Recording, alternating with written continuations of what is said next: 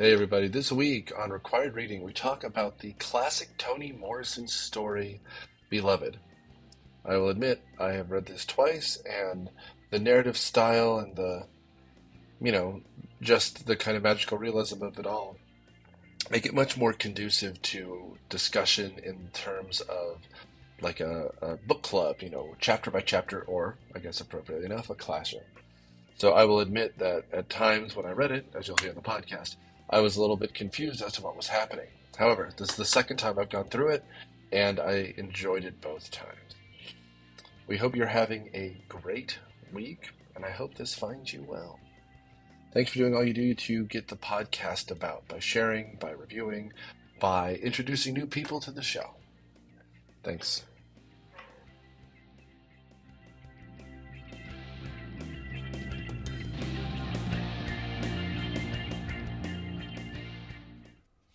Welcome to Required Reading. This week we are talking Toni Morrison's Beloved.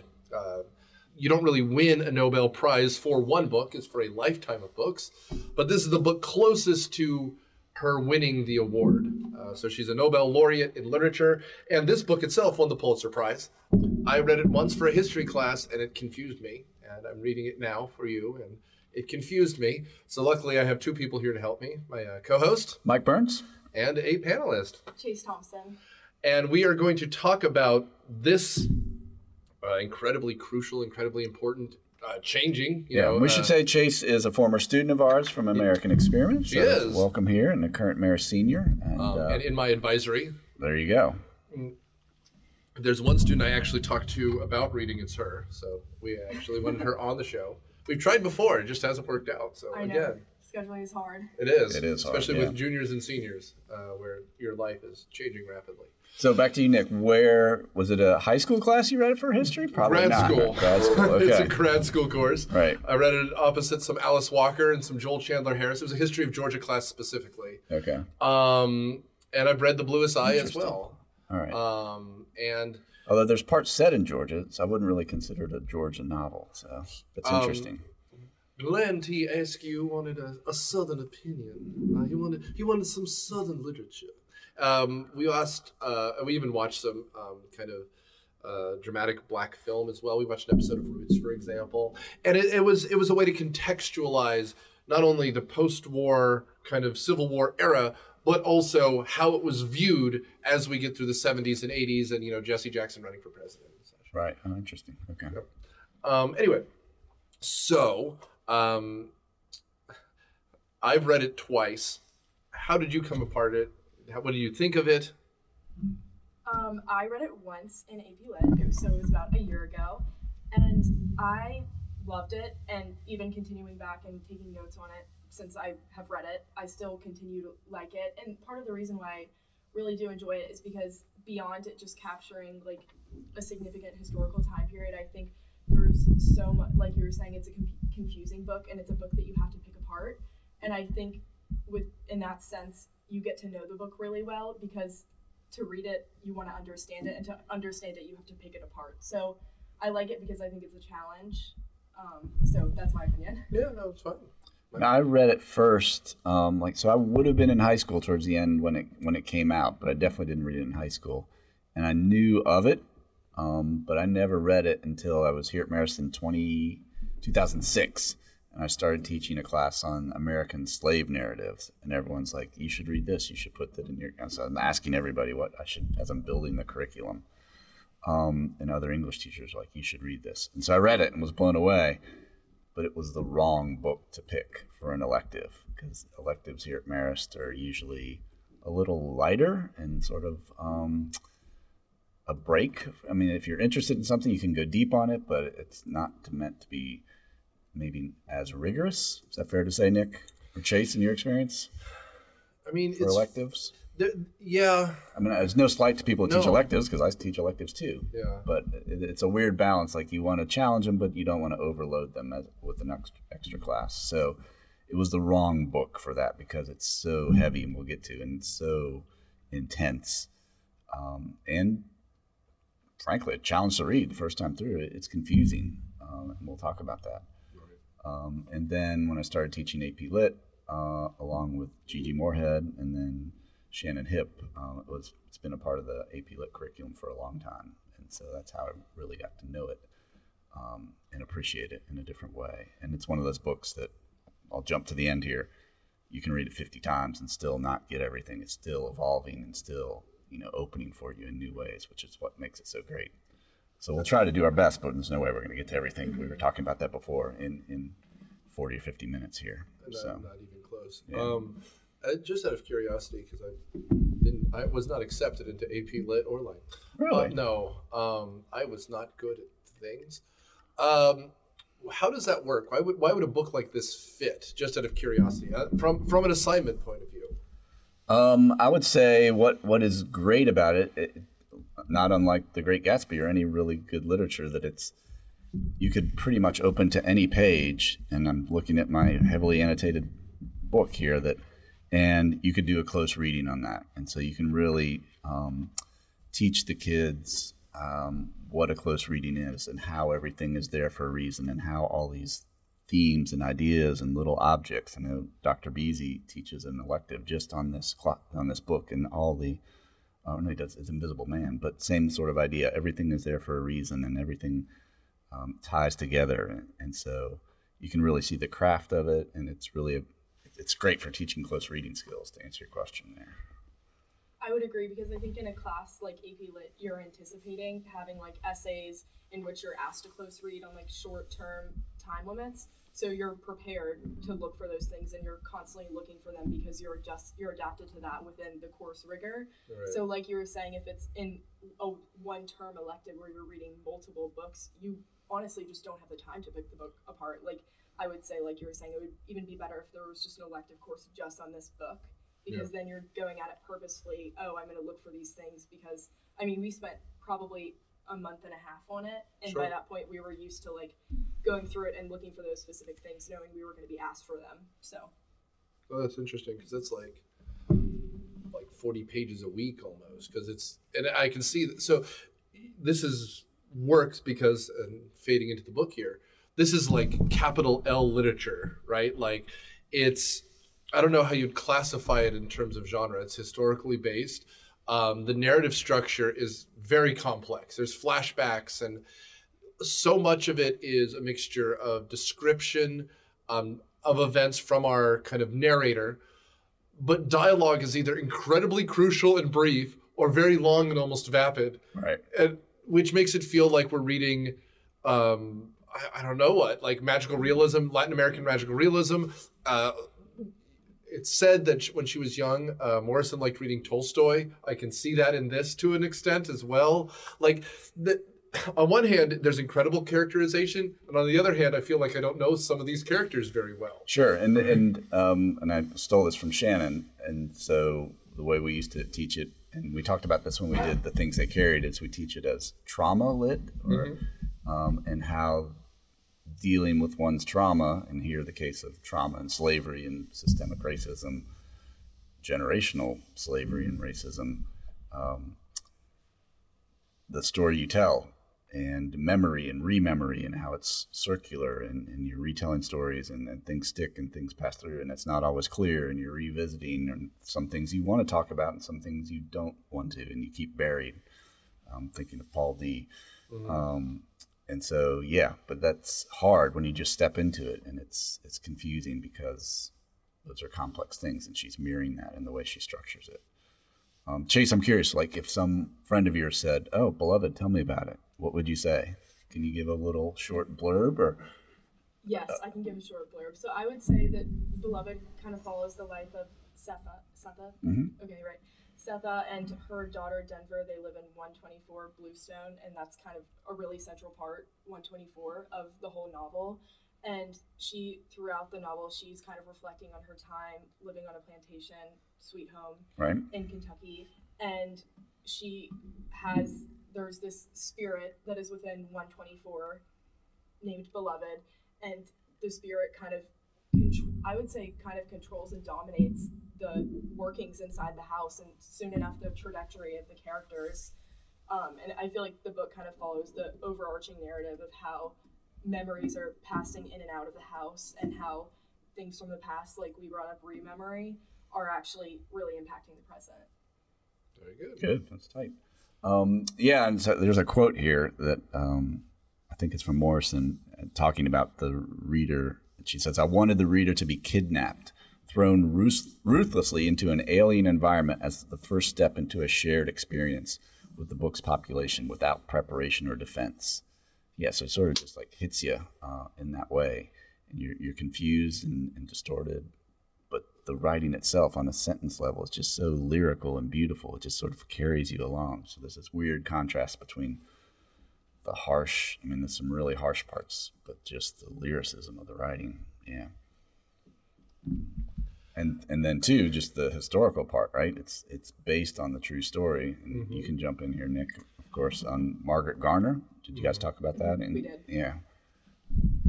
No, I mean it's just um, so this book, like I said, it jumps all over the place, so it's kind of hard to keep track of everything.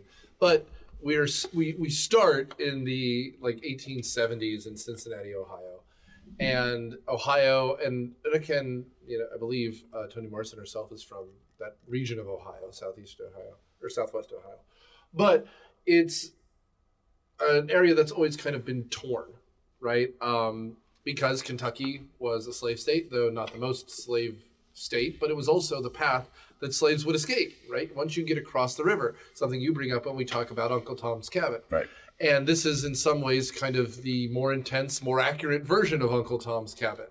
Um, uh, based around Garner, who was like threatened by the uh, fugitive slave law of the 1850s, uh, which Yeah, she um, escaped and then flew, fled to Cincinnati, and then slave catchers chased her down.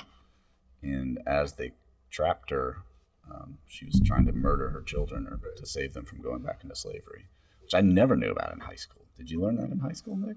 uh, this particular story, no. Yeah. Um, So- now the the actual killing of slaves, uh, slaves killing their children, is not unheard of. Um, and you bring the painting in when we talk about um, Uncle Tom's Cabin. Yeah, the modern modern Medea, right? Um, Which is actually at, I saw it a couple of years ago at, at the um, Underground Railroad Museum in Cincinnati. yeah, Either of you been there? Yeah, it's worth a visit if you're in the area. Yeah. Yeah. Um, and so, like, the context here is interesting because since she layers the history so much as with flashbacks, you lose kind of track that this is actually after slavery should have ended. Mhm. And because, I mean, again, like you said, it's trauma lit. It's, it's, so, it, it, it reads very much like PTSD literature or something where there's flashbacks back and forth and, you know, um, there's a lot of sexual scenes where flashbacks then come in and they kind of subvert the whole emotion of the scene and it, and it makes it kind of hard to, to track at times which again is not a, a problem. It, it makes it a compelling piece of literature. This is um, considering some of the books we've done recently we've said oh you could read this in a day or so. This is not that. This is No. this is a very heavy book. Um, and Toni Morrison writes a lot about, a lot about heavy things um, and I think she's excellent at it. This book really is moving So, Chase, I'm curious of all the books that we could have talked about, why did you want to get in on this podcast and, and join us today? And we're so glad you're here. Oh, okay. Thank you. I'm happy to be here. Well, I'm partially because Dr. Hoffman and I were kind of talking about what books were on the docket, and I had remembered, you know, I had I just recently read Beloved, kind of as of a year ago, which honestly feels recent, recent considering like how many books kind of come and go and how many books you read in the span of a year. Um, and I was really excited to be able to come here and talk about Beloved because I think it's great to kind of revisit it after reading it over a year ago and also after diving so deep into it in a class where you spend over a month analyzing it. So I think being able to come on here again and talk about it with fresh perspectives and people who I've never talked to either of you guys about the book, um, not only did I want to come on here and talk about it, but also kind of to hear other perspectives. So, where do you want to start? What would you like to talk about? What, what sticks out to you when you're revisiting it and coming back to it? Um, really, what, and we talked about this so continually um, in our discussions about the book, is what sticks out to me is the prevalence of 124 Bluestone. I remember one day we would look through a page and kind of circle any time that was mentioned, and how Dr. Hoffman was talk mentioned how it, sometimes you feel like you don't know the characters at all because there's so little dialogue, and it, you know, the it's so jumbled and how it's kind of switches between the past and the present. Really, one of the things to me that remained consistent was the setting um, in that house, and I think that house kind of held a lot of their trauma like in place and them not being able to get out of that. So I think being able to track that throughout the book was something that is something that's like noteworthy to me. Yeah. So um, something that I noticed as we went through this, like as I went through this, I. Um, I've had the tragedy of having to read this on my own both times, uh, talking about it at the end, which I read a lot. This this is sometimes very hard to follow, and I apologize. It's my own incompetence as a reader. Um, I think the interesting thing about establishing the house so much, and it's like referred to as spiteful and gray, and like this two-story house with a shed, right? And and we get to know it very well, which is you know it's almost filmic in its its transition because we we know the setting, we know very specifically the setting, but it's interesting because it's their home um, you know, we're, we, we're referring to all these characters, you know, born back as far as the 1830s. The idea of a black person owning something like this, especially in the South, is impossible. And so to have this house be the focal point is is crucial to the world building that she's doing, because we're talking about people straddling their availability to even live. And something I mentioned when we teach the class, uh, when I teach history, the Compromise of 1850 and the Fugitive Slave Law of 1850 is incredibly disruptive, especially after the Dred Scott decision, where there's a government not interested in protecting these people, and them suddenly being told they're never going to be citizens and never can be citizens. And so, like, you have this, um, you know, bounty hunters coming out of the woodwork, which is kind of alluded to, um, and based on a real person that, that did happen for. And Cincinnati suddenly goes from a place that was safe just on the other side of the river of the South to a place that was no longer safe. Um, and so to have an established location that has a specific address is incredibly important here. Um, and again, I, you know, I'm in my 30s now, just 40 is just over there. But um, to have a permanent address is important. And you're about, as based on your age, Chase, you're about to be nomadic and floating from your home to your college to your first apartment on campus to your first apartment off campus. And it's an exciting time because each time you get to write down your own address again. Um, and so for her to have this address is clearly important. That's why it keeps being repeated. Yeah, I'm just opened up with that that you mentioned that, and I'm on page it, 18, so real, relatively early on. And Sethe is speaking. I got a tree on my back and a haint in my house and ain't nothing between uh, but the daughter I'm holding in my arms. No more running from nothing. I will never run from another thing on this earth. I took one journey and I paid the ticket, but let me tell you something, Paul D. Garner, cost too much. Do you hear me? Cost too much. So again, that, that rootedness, that, that idea that having a place and, and not wanting to run anymore, even though it's haunted and that'll come back. Um, yeah, it's important. So I just I happen to be on that page when you mentioned that, Nick. But how do we want to address this? Like, I, I, I have again. We were talking about books, like we were talking about doing like a hundred years of solitude. I'm like, but how would we even talk about sure. it? How do we even talk about this? Because like the beginning of it is so incredibly dark. Not that any part of it isn't dark at times. Uh, there, there are funny bits, there are engaging bits, but it's generally a pretty dour book, which understandable. No criticism here. But we have this beginning section where there's a baby, and they're gonna they might lose the baby, and she's talking about whether her breast will produce milk or not, and the milk goes sour, and that comes up time and time again, and it's a it's incredibly sad, incredibly depressing, and incredibly poignant. There's a reason why this is eternal. I'm curious how that goes over in a classroom because I've had a wife who's been breastfeeding, and so like that part of it to me is so significant because as a mother, the one thing you want to be able to do is nurture and protect your child. And this is a world where that's often impossible.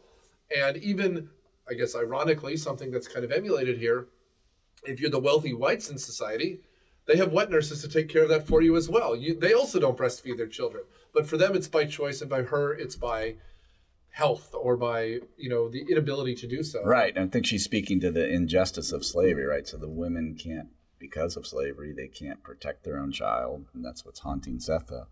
Um, but even the the idea of the wet nurse, you're not in control of your body. Your master is in control of your body, and we saw that when the, when the boys take Sethe's milk later on, um, in that horrific scene. Um, and so, yeah, her ability to to mother, to care, and to do her job in that way is what what haunts her, and, and the fact that she couldn't protect.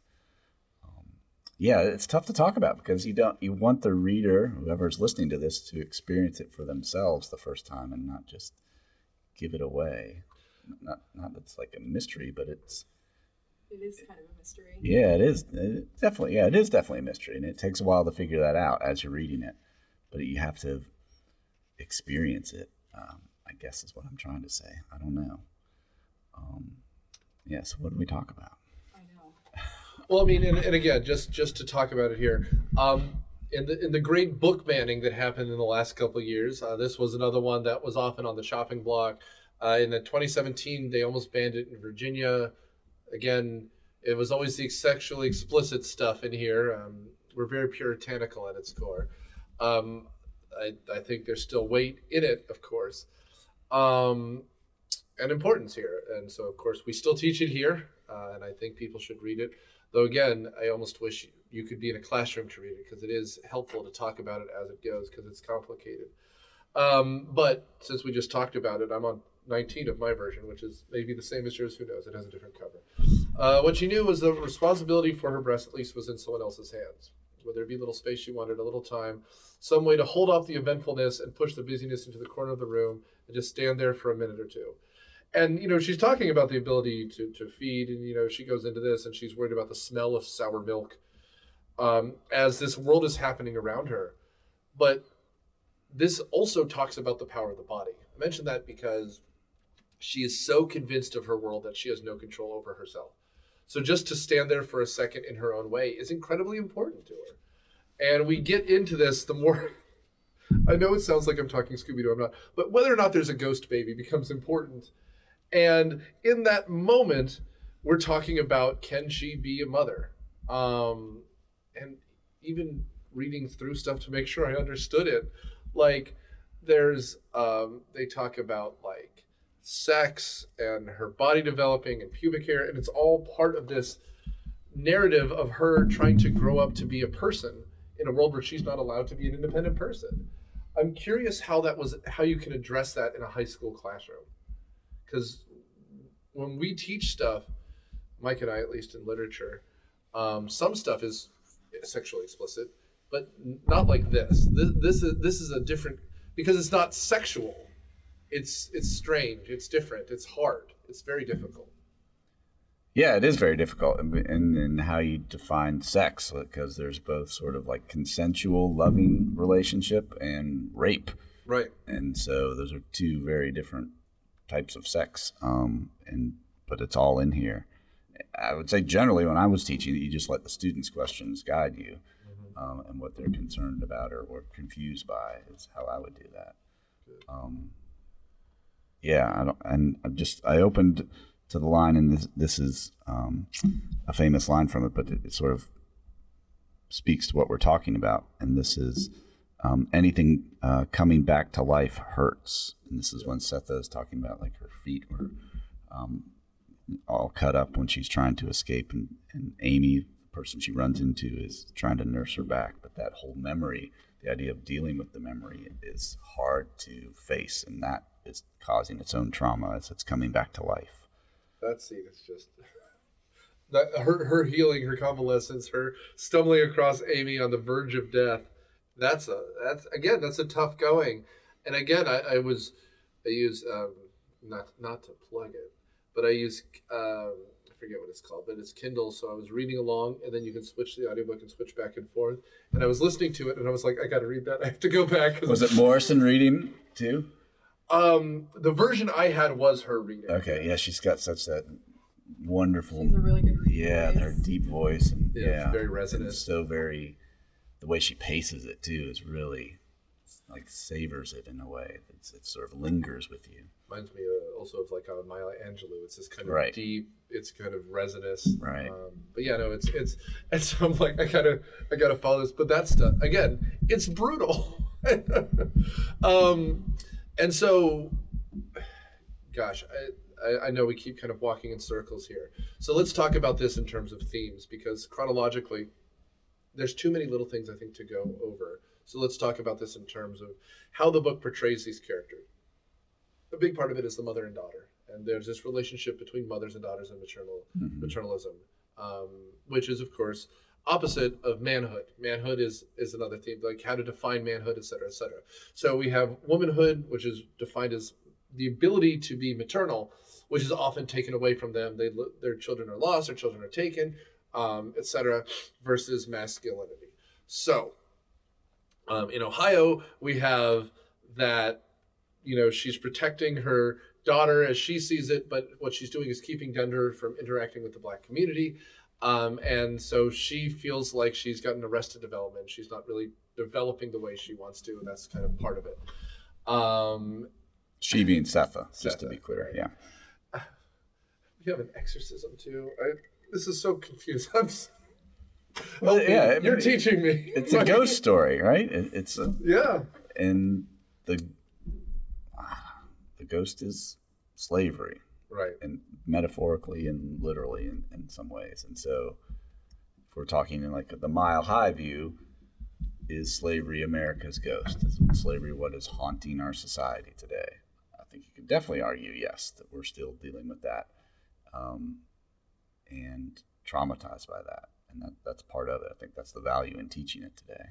Mhm. Chase, you're nodding your head. What, what do you I wanna- would I would agree. I think the ghost is so many different things too because I think there are so many moments when it's slavery and then so many moments when it switches to being so like intimately involved in Sethe and Denver's life where you're like this isn't just something that's shared and experienced by so many people it's also in, a member of the family and that's kind of when it I I don't want to spoil it but when it seems like it really is beloved Right. Daughter and when and then it switches back and it leaves you disoriented um, especially in the end of the book when it it kind of declares itself as both. Right. Oh, So- absolutely. Right. And that, that famous last line is, is not a story to pass on, right? And how, like, it's difficult to talk. You don't want to pass it on, but it's just not a story you can pass on. You, you need to address this. You need to deal with it. And so jumped way ahead there, but um, It's hard not to. needs to be said, right? Yeah. It is hard not to. And so, and the ending isn't necessarily satisfying in some ways. It is or it isn't, but um, No. I feel like the ending is made to be satisfied for satisfying in some ways for the ghost that's living in 124 Right. specifically with like kind of like Sethe's last decision in the book and how the ghost reacts kind of by what happens with kind of where its presence goes and then I it kind of seems like it's being the story's being finished and then the last line like you were saying it kind of leaves it unfinished Yeah, because there's more to say or there's more to deal with, and which is what we're still dealing with, or Yeah. was happening in '87 when she published this. Yeah, Well, and I mean, I don't know how to put this, but it seems like Sethe has ghosts, and she's also making her own. Um, you know, obviously she wanted to be a mother, and under slavery, mothers lost their children, and you know she can't couldn't feed them. Then she had her milk stolen, and now she has a daughter that she won't let grow, kind of because she wants her to stay a child, and that's also traumatic. Like, and I mean, you keep mentioning that it's the world it's written in too, but you know, in the '80s and the '70s is when we start talking about reparations again, and you know, um, if Betsy Holcomb was here, we'd be talking about is this a Catholic book? And the question of forgiveness is incredibly complicated in this, right? You know, um, I think Toni Morrison is a Catholic, was a Catholic, I believe that's correct. Yeah, but like it like the themes here of are trying to establish trauma and whether or not there can even be forgiveness. So she's kind of manifested that into a ghost um, that that haunting right? Because her past is haunting her um, which is understandable. So yeah. Excuse me. Oh, sorry. Anything you want to bring up? You look like you're, you're scanning No, through no, stuff. I'm- you have any favorite passages or quotes, Chase? Um, I what I really like. This is kind of a niche thing, but I was like looking through my notes in preparation for this, and something that I tracked throughout the book was like the mention of like trees, and Okay. I think like kind of how the ghost kind of veils deeper things like the trauma of slavery and like things going on inside that family. But I also think the way trees veil things when Sethe, like regarding the scars on her back, is like, oh, this is the tree in my back. I think Mhm. there's like a Oh, right. there's like a layer of even kind of deceit or like a layer of not wanting to look things fully in, in the face because or just maybe choosing to look at them in a more optimistic way but i think it's interesting to see like the intersection between the trauma and nature kind of mentions because like you were saying it makes it more confusing Mhm. Yeah, the, the choke cherry tree, which is Mhm. as illusion. There's a very famous photograph of the um, escaped slave who it's, has the, the keloid scars on his back from, from the whipping. That's what I always think of when I think of that. What's the character guy's name? Is it Harold? Gordon. I Gordon, the Gordon, yeah. that's right, the Yeah. Gordon photos. Um, he'll even pose later on for, I believe, the Smithsonian, but there are pictures of him with the accoutrement of slavery, like the, the neck braces. Oh, is that the same guy? So. Oh, really? I didn't know that. Um, but the the metaphor of trees and jungles is often used a lot in this. The one I had was white people believed that whether the manners under every dark skin was a jungle, swift, unimaginable waters, swinging, screaming baboons, sleeping snakes, red gums, ready for the sweet white blood. Uh, in a way, they were right, but it wasn't uh, the jungle blacks that brought with them to this place. It was the jungle white folks planted in them, and it grew and it spread until it invaded the whites who had made it uh, made them bloody, silly, worse than they even wanted to be. So scared that, um, scared were they of the jungle that they had made. A screaming baboon lived under their own white skin. The red gums were their own. Um, that's beginning of part two. But like we get this metaphor growing out. Like it's parts of this are just poetry. Like I pick it up and I read it and I get it and I liked it and I marked it and again I've read this twice now and I don't know how it all fits together, but it's impressive. Like Mike said, I feel like I should read it again in a couple years, and and try it again, um, because I, I do like it, and I like the bluest eyes, and uh, th- th- this type of literature needs to be s- taken slowly, and I'm just not someone who does that well, so I need to read it again, and I enjoyed it when I do read it. It's just it's hard, it's hard yeah. Should we try to just sort of thumbnail sketch some of the characters? Sure, let's do kinda that. Giving so much away. So take tell, tell us about Seth. Sethe. How, do you, Okay. how did you say it? Sethe. Yeah. Sethe. Right. Okay. you gave me the hard one Okay, fine. I'll give you a different one. tell, tell me about Denver. Okay, Den- Denver. I'm Denver's the prepared last for Denver. dinosaur. Well, you also kind of reminded me when you were talking about the jungles. I, I immediately thought of Denver's Emerald Hideaway. Right. The Right, canopy little trees. bower, yeah. And that's what I was bringing up about the trees. How it's like trees are so negative. The jungle, you think it's so foreboding and dark and confusing, but then Denver is going to trees for refuge. Right. Um, so I, I just always think that those contradictions are interesting. But Denver is, um, is, is it Seth's old? No, Youngest. youngest daughter, Mhm. youngest daughter who ha- lives in 124 with her, and I feel like she's constantly grasping for identity because she's always asking for Sethe to tell her the story of her birth, and then kind of it reveals at some point in the book that she hasn't left the house in 12 years, and so for so long in the book she's just really just this confined person. And i feel like you don't even really get to know that much about her because you only really know who she is kind of in relation to sethe and paul d and in relation to 124 and then kind of finally she breaks away from that. But i feel like she's easy and she's hard to talk about because you feel like you know a lot about her and then not at all Yeah, and, and she represents that that fear of the mother that she will lose her child, right? Once again. Um, and so like her emotional growth has been kind of stunted. And what she wants to do is leave home and be an independent person, but she's kind of trapped. Yeah, and in, in terms of storytelling and rememory and retelling, s- correct me if I'm wrong, but uh, Denver is sort of a stand-in for the reader, right? Because as she's learning more, you're learning more as the novel's unfolding, and it, and nothing's really clear for her, as you're saying, Chase. But she wants to know more, and she wants to sort of figure this out and tell me about my birth. But Sethe, for very good reasons, is traumatized, and telling that story is, is difficult for her, and she doesn't want to revisit some of those things. Right. Uh, so you get these sort of little drips uh, of what happens, and that's part of the mystery. You're trying to figure out what happened. Exactly, because you don't really have an outside source to give you an understanding. It's all within 124, so Right. you're kind of confused with Denver. Right.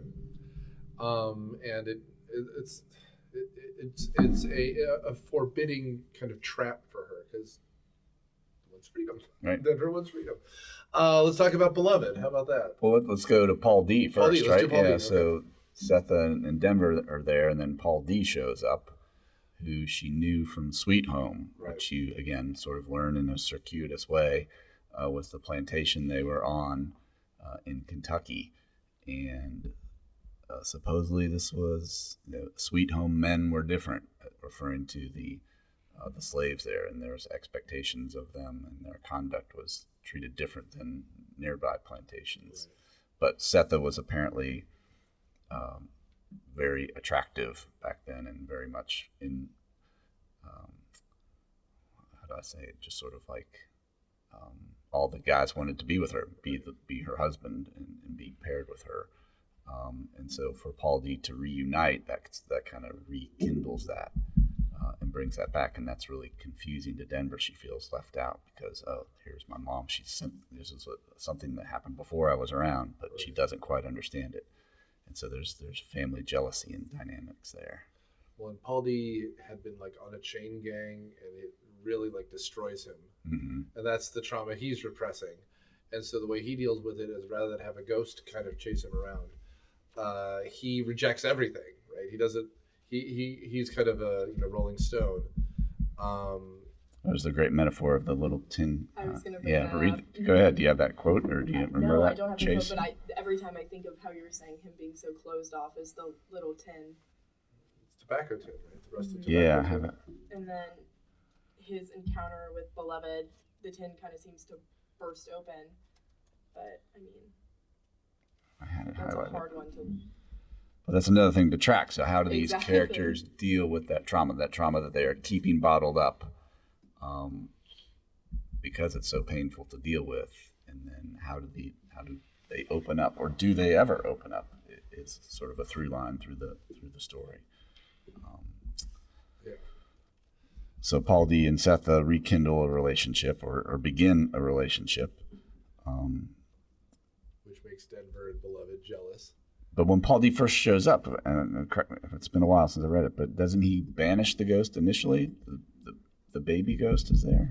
Uh, Right. like is throwing furniture around Right. the house because there's a scene where they go downstairs and everything is kind of all apart because he has like an encounter with the ghost. But then shortly after, the ghost appears in the flesh, and then she's beloved's there and can't, you know, she's there and not in the house, just through spirit form. I swear we read this. No, it but no, but it, no, you're right. But as Yeah. a, as a reader, you don't know that initially, so we kind of gave something away right there. Um, it's a little slippery, like when Beloved shows up, like who is this person and what does she represent, and and then yeah, that, that's where it gets into the magic realism. And is this really happening? Are these characters really reacting this way? This is a hard book to categorize. Not that you have to categorize all novels, but we've been talking. We've done a few books that would almost be Southern Gothic, and this this isn't that. This really does feel like a late twentieth century magical realism book where at any point someone could just appear and. and th- th- there's magic in the walls, and that that makes it interesting, especially with the narrative style that holds this book together. Um, uh, I mean, who else do you want to talk about? There's Baby Suggs. There's uh, what Stamp Paid. There's a school teacher. I'm sure. You, I'm sure you spent a lot of time on all these people. Uh huh. I did. Um, hmm. I we can talk about Denver and we can talk about Beloved. do. You guys have any opinions? No, I mean, yeah, there's.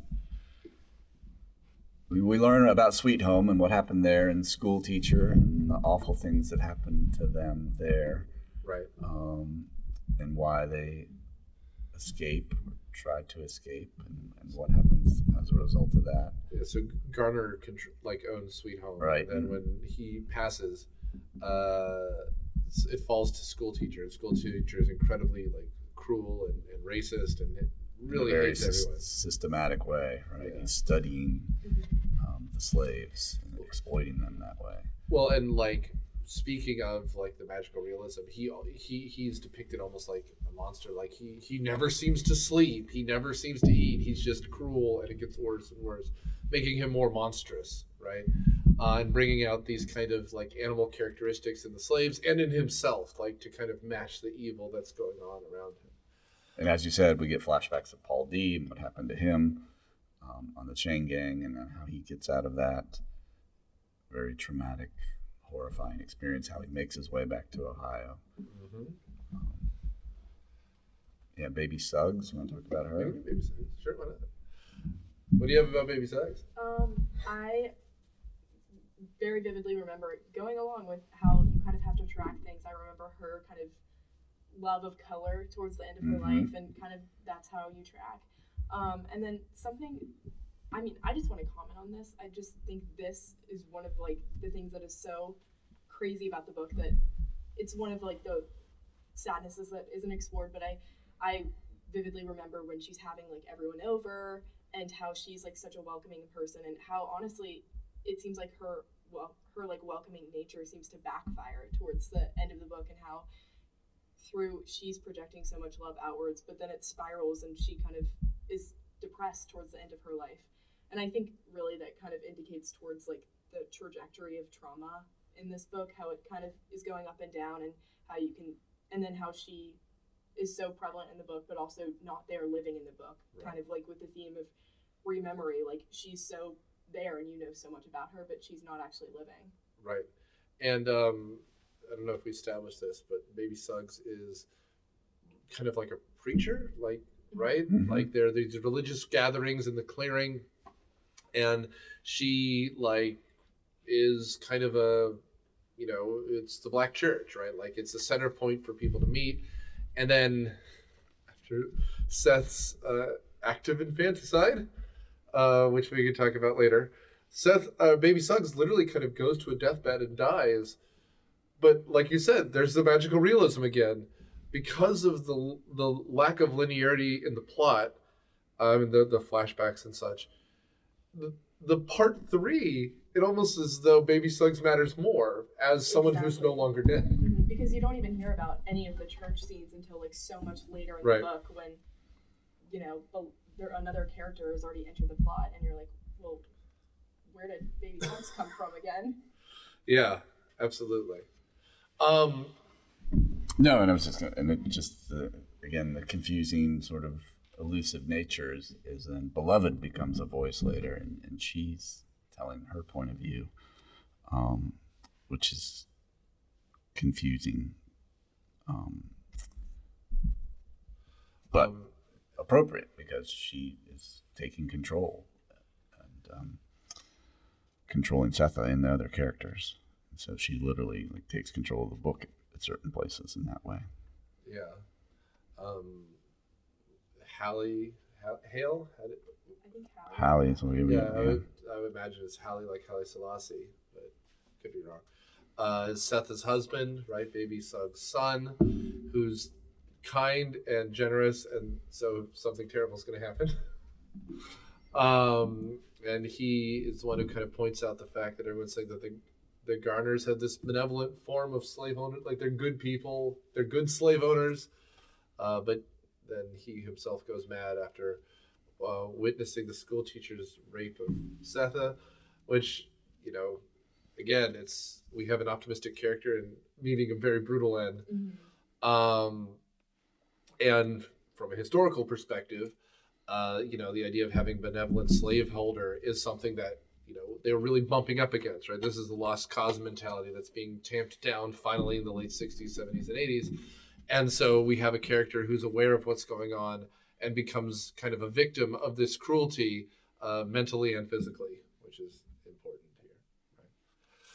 Right? Um, yeah, this is good. We're, we're getting to all the, the things by talking about these characters, which again, it's it's it's it's a book that since time jumps around a lot, you've really got to dive into. We just don't have the time to literally read it aloud and stop.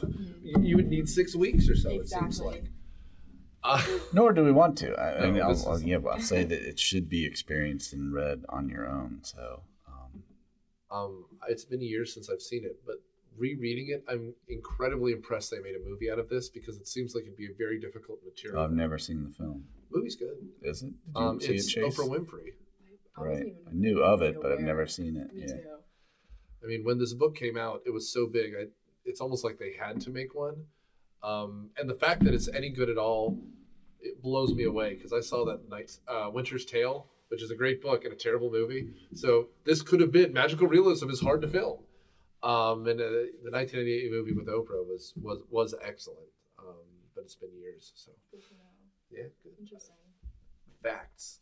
I'm so full of facts. I'm helpful. Because I would never like imagine this becoming a movie just because like it's so hard to even like discern like a clear plot. It Yeah, we can't even talk about it right when like they made the Goldfinch movie and it's a great book, but then you're like, where's the plot? Right. It's an amazing cast, but like, what's going on here?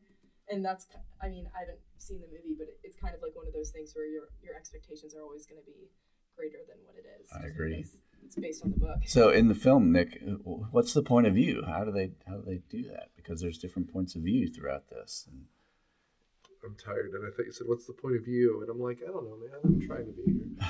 No, I mean, um, they simplify the plot, sig- plot significantly. It's told Oprah Winfrey and Danny Glover, the two leads, okay, and they try to simplify it to keep a straightforward narrative. Um, I mean, they just tell like a escape story and flashing back to their. no, I mean, it's essentially it starts out in Ohio, right? She's a former slave, just like the book, but the story is a much more like end to end with flashbacks back and forth, just to simplify it. Um, it's directed by Jonathan Demme.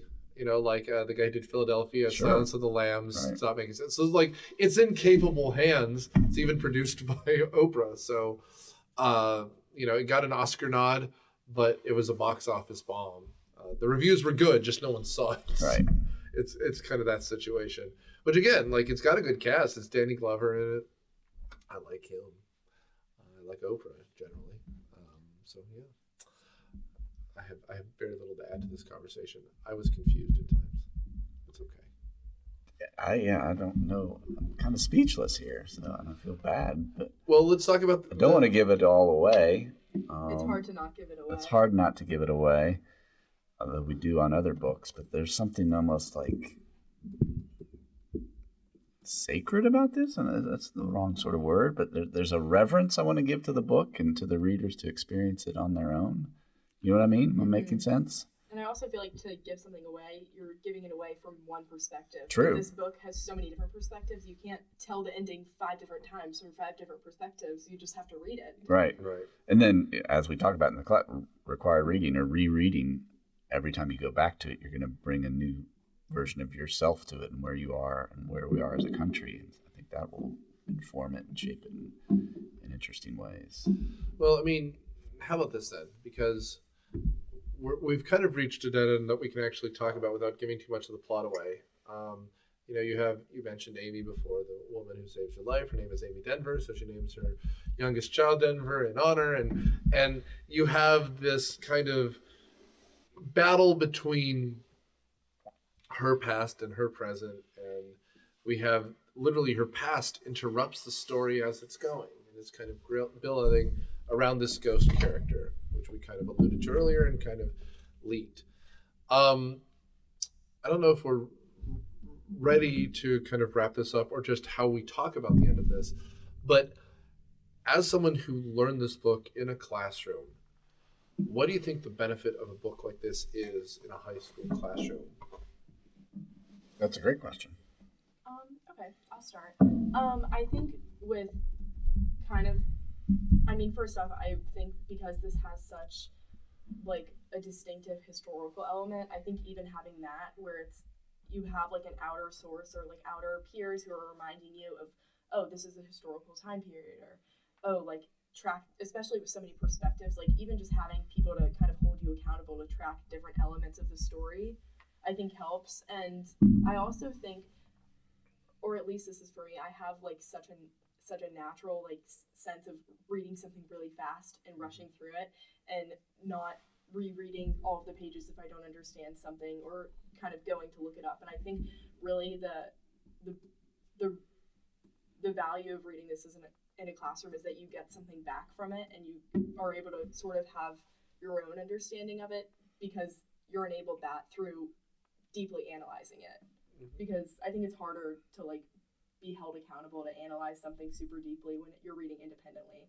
So I think really just the aspect of doing it with multiple people with a group helps. Yeah, I agree, and that's really well said, Chase. And I would say this makes me think of the conversation we had just a couple weeks ago uh, about death comes for the Archbishop. Right. Like we all came in here thinking, ah, I don't know, I don't like this book. But throughout our conversation, you sort of come around like hearing different, like, oh yeah, you're right about that, or you're right about that, and it, it, deepens the experience. And so I think in the classroom, um, if you can foster that sort of shared inquiry, the idea, and then not everyone's going to have all the answers, but you're going to wrestle with this together. Um, I think that really brings out the richness in the book, and you have to have a certain humility in approaching this, and I certainly do. Like, there's no way I understand everything in this book, nor will I probably ever. But by talking with other people about it, I'll get little things, both historical, like shocking things about slavery I never know or America won't talk about, or interesting insights on being a mother or, a, or a, a brother or a sister that um, that only other people might bring out for you. So I think it's really rich that way. It's it's a, it's a great book for discussion. Um, I think it demands being discussed. Actually, Mhm. it's tough to read on your own. So, like you said, Nick, I could imagine that would be really kind of hard. Well, and I- I'm just curious um, if you if either of you have read many other, you know, slave narratives or near slave narratives like this was kind of the 1870s because, you know, something like The Color Purple is also very poignant, very difficult, but in some ways it's more chronological, so it's easier to follow than this. Um, even The Bluest Eye, I think, is a little bit easier chronologically than this. And so I think what you said, Chase, in particular, is important and interesting here the complexity keeps you engaged. I think when you read something like Roots, Alex Haley's Roots, excellent. The, the the show with LeVar Burton, excellent. But it just beats you down, and it by the end of it, like it's incredibly like you, you're drained emotionally. Mhm. Um, this complexity is much more engaging in some way because to keep track of everything, you have to keep paying attention. You can't turn that off. Um, and then there's like characters that I don't want to say don't fit the narrative because this is a very tight narrative. It works, but like Lady Jones, for example, you have a woman in the community who is of mixed race because there's she's like the product of of, of I, I guess it's assumed rape, but she has blonde hair and light skin, and she doesn't feel like she's part of the community, and she hates her blonde hair. That's kind of her characteristic. So we have someone who's a part of the community, and there's rape throughout this book, and that rejects her and there's this kind of debate between who has free will what what is a matter of circumstance and all of that comes together in such an interesting way in in some ways there's a philosophy to this to this book that feels incredibly complex. And I, and I like that. I think it keeps the book more engaging. Then again I, I I've read a lot of um, slave literature and slave narratives. This this is something that keeps me entrangled in its plot.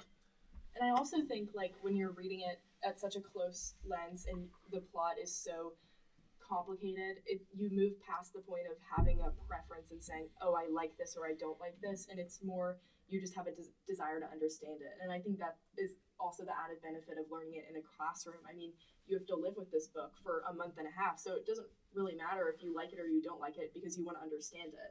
And I also think that like helps you really like kind of settle in and like really devote yourself to what's going on because it's not just something you're picking up on your own time it's something that is being presented to you and saying oh think about this so i think that you know it kind of reduces the intimidation That's a great point, and I'll just throw this out hypothetically because it's such a heavy and com- complex book.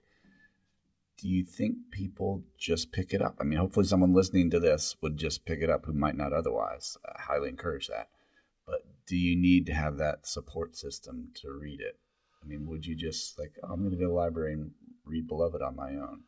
You, you have to have a real work ethic otherwise i think because you Mhm. could read it but you just have to keep going like i think the book is rewarding um, when i was talking to chase about this i said this is a perfect book to teach in a classroom because a you get that support but b if you get lost you know you still have to read it the next night like I can see this being a book that frustrates people, so they put it Mhm. down and don't come back to it, hmm uh, which is a shame. I'm glad you, you made me finish it again because I think it has real value here. Um, but I'm with you. I, th- I think it would be helpful to read this as part of a book group or something or a book club. I agree. I mean, Yeah, no, you're fine. I like this. I would have con- even if they were like, okay, we're gonna stop this book mid book. Mm. You know, I still would have finished it. But Mhm. I mean, like we read Portrait of the Artist as a Young Man, and I needed the motivation of re- having to read 50 assigned pages. And I think it varies from person to person, but like Right. you were saying, having the accountability of a of a group saying. Oh, you have to seek this out intentionally because it's in front of you helps. Because, like you were saying, who's gonna, you know, it's a takes a very you know, you're a driven person to go to the library and say, I'm going to read this super complicated book that I know it's going to really make me think. Yeah. Yeah. And it's an important book. I don't think you can ignore the importance of it. Oh, no. that alone is enough reason to do it. But to do it without someone to talk to is hard, I would think. When you get that weight of picking up a book that says Nobel Prize winner on the front, you're just Sure. like, oh, I'm doing something important. right. Um, this is random, but it, I think I, I think it was when Chase was talking, but I was reminded of Bob Ficus, um, a former religion teacher here. Uh, but when you got a book and you had to bring it to his class, he would have you open it to the middle, then crease the binding, and then you know do it throughout. You know, congratulations, it's yours now. Oh, really? Mark it up. Don't you're keeping it now. So mark it up, flag it, whatever you need to do. When you get your copy of Beloved, get it. You can get it used. Go to Second and Charles, get it for two bucks. But this is a book where you have to mark it up. This is not one to just read and put aside. This Mhm. isn't a Far Side comic book. Like it's it's it helps to circle the names. It helps to underline stuff to just to keep track because the next chapter might be back in time. And if you don't do that, you'll be lost. But then it's rewarding. If you're keeping track of it, it is very rewarding in that way. You know. It- and yeah, I think that's by design, right? Because she's trying to replicate the difficult nature of talking about these things and dealing. And how do you tell a story like this? Yeah. And chronologically in our class right now, we're teaching Gatsby again. And when you go through a paragraph and you point out how everything references itself, again, you, you mentioned it here. This is what Morrison does, this is why she's a Nobel laureate and I'm not. But just to put that much effort and thought into every single page, I don't know how long it took her to write this, hmm but I imagine there's a hundred drafts to, to get to this level because every sentence is like flawed in a way that she intentionally makes it flawed to make the book perfect. Yeah. I mean, It's just remarkable. exquisitely crafted. There's no doubt about that. Yeah. Um, And considering that in her lifetime as a writer, which I guess she was first known in what the she she first made it big probably the late 60s early 70s i think bluest eye is 70 you know she put out some 15 20 books in her lifetime and none of them are light reading uh, that's incredible like you know i don't know how you compare her to anyone but she's up there with feminists like uh, margaret atwood or something you know uh, it, it's got so much weight to it it's incredible. We'll probably have to come back to her um, eventually. There's so much there's so much on our docket. Chase, I'm, I'm curious, and I'm not trying to put um, you on the spot here, but given that it's, like I said, we never, I never really learned about slavery in Cobb County schools in the 80s. Um, how much context did you need to help understand this book about the slavery or, or just in general? What, what was it like coming to in, you know, a year or two ago for you? I'm trying to think. I mean, I think like the interesting thing about this is like it's so like personal in like being in the isolated location and having like really kind of a short character list. I mean, it's like the trauma and the memory of slavery is so present, but you don't. I feel like in this book, and you guys can tell me if you agree. I don't ever. There are very few instances when I feel like historic the historical narrative and the fictional narrative that Mor- Morrison kind of gives us through Sethe and Denver that's you know derived from the historical story but I don't feel like they intersect they ever intersected to a point where I was confused so Okay. I think obviously you have to have context but I also think going at it and kind of reading it and say oh I'm gonna look at this within the context of this but also look at it as a very sep- like a separate thing and a work of its own and something that kind of sheds a new perspective on it. I think like we didn't do that much historical context before because we all obviously beyond the time period. Sure. I mean, I kind of think like depends on what you want to make of it. Mhm. I mean, what would you say? Like having taught it, what did you feel like was the best approach to that? Well, I think what is both good and, and what needs to be discussed is just the trauma of slavery and just like what was like for these people. And we, you know, when you read a slave narrative or you read statistics or you even look at the horrible photos of Gordon and whomever, that's one way of telling a story. But to really get into the interiority of these characters and the traumatizing nature of that generationally as mm-hmm. th- this is carried through the generations, I think that is a valuable insight to talk about as far as America and, and the legacy of slavery that you wouldn't necessarily get just looking at stats or um, you know visiting a slave cabin or something like that, but just to sort of realize the, the real full nature of this and what it was like to live with that. Mm-hmm. Yeah, I think it tells you its own story in the context of a bigger story, right. but it makes you think about both of them in relation to one another. And in some moments, you're so caught up in the family dynamic there, and then how, as we talked about with beloved meaning so many different things, you're reminded of the greater picture. And I think that's one of the like the rewarding parts about this book is because you get so invested in just the characters in 124 but then you get so invested in the greater history that it talks about Right. and like you're so impacted by that Well, and I mean, Justin, it's kind of wrapping up here, but like this book is also interesting because clearly Toni Morrison was aware of what was going on historically at the time as well. And so, like, this book is a reaction to critical race theory, which kind of hits its apex in the early 70s, is having a re- resurgence now. But critical race theory doesn't deal well with class and gender. And this deals with both of those as a way to critique that, right? Um, also, in the 80s, you have the what the rise of what's called body history, or his, you know, talking about how the body is affected and changes happen. You know, Vietnam with the development of PTSD as a theory and coming out. Well, let's look at how people are changed by this, and that's all over this as well. Right, and I remember how, it came up in class recently, and I asked you this question, and someone out there might know, but the idea is there like a somatic lens related to the body, because how, how your own body stores trauma, like from a broken bone or whatever, that that is a way that is stored in you. Uh, and then there's a whole thing on epigenetics. You guys know about that, and how sort of like your environment will turn on or off certain you know gene sequences and has an influence on your children later.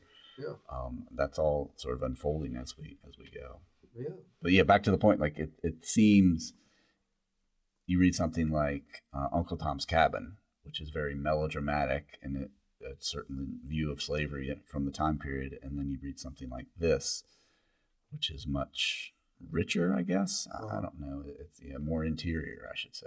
Probably. Um, that, that, that, that's how I'd put it. Yeah, they both have their value, but it's just a different twist on the same sort of story. Uncle Tom's is almost like a, an action narrative. Right. Right. Um. Well, Chase, thanks for coming. thank you for having me Mike, thank you. Yeah. Thanks, Chase. This was awesome. Um, thanks for all of you out there in Listen Land. Uh, we appreciate all you do. We do it because you're listening. Uh, next week, we're changing it up significantly and having a graphic novel uh, and a graphic novelist come in to talk about it. Um, uh, Raina Telemager or Telgemeier, Rega, Raina Telgemeier. I don't know. I can never get the name right. Her book Smile is on the docket for next month to keep it a little bit light. But then we're going to Victorian England for Jane Eyre. So uh, pray for us. Um, but thanks for listening. Thanks for sharing. Thanks for doing all you do to keep us on the charts around the world. And bye. Thanks, y'all. Thank you. thank you Thank you.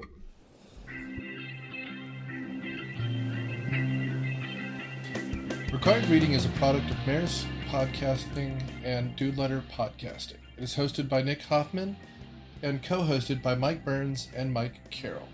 It is edited and produced by Nick Hoffman. The theme is Sands by Davis Burns. The opinions expressed are opinions of the hosts and the guests, but not of Marist School. All rights reserved. Thanks.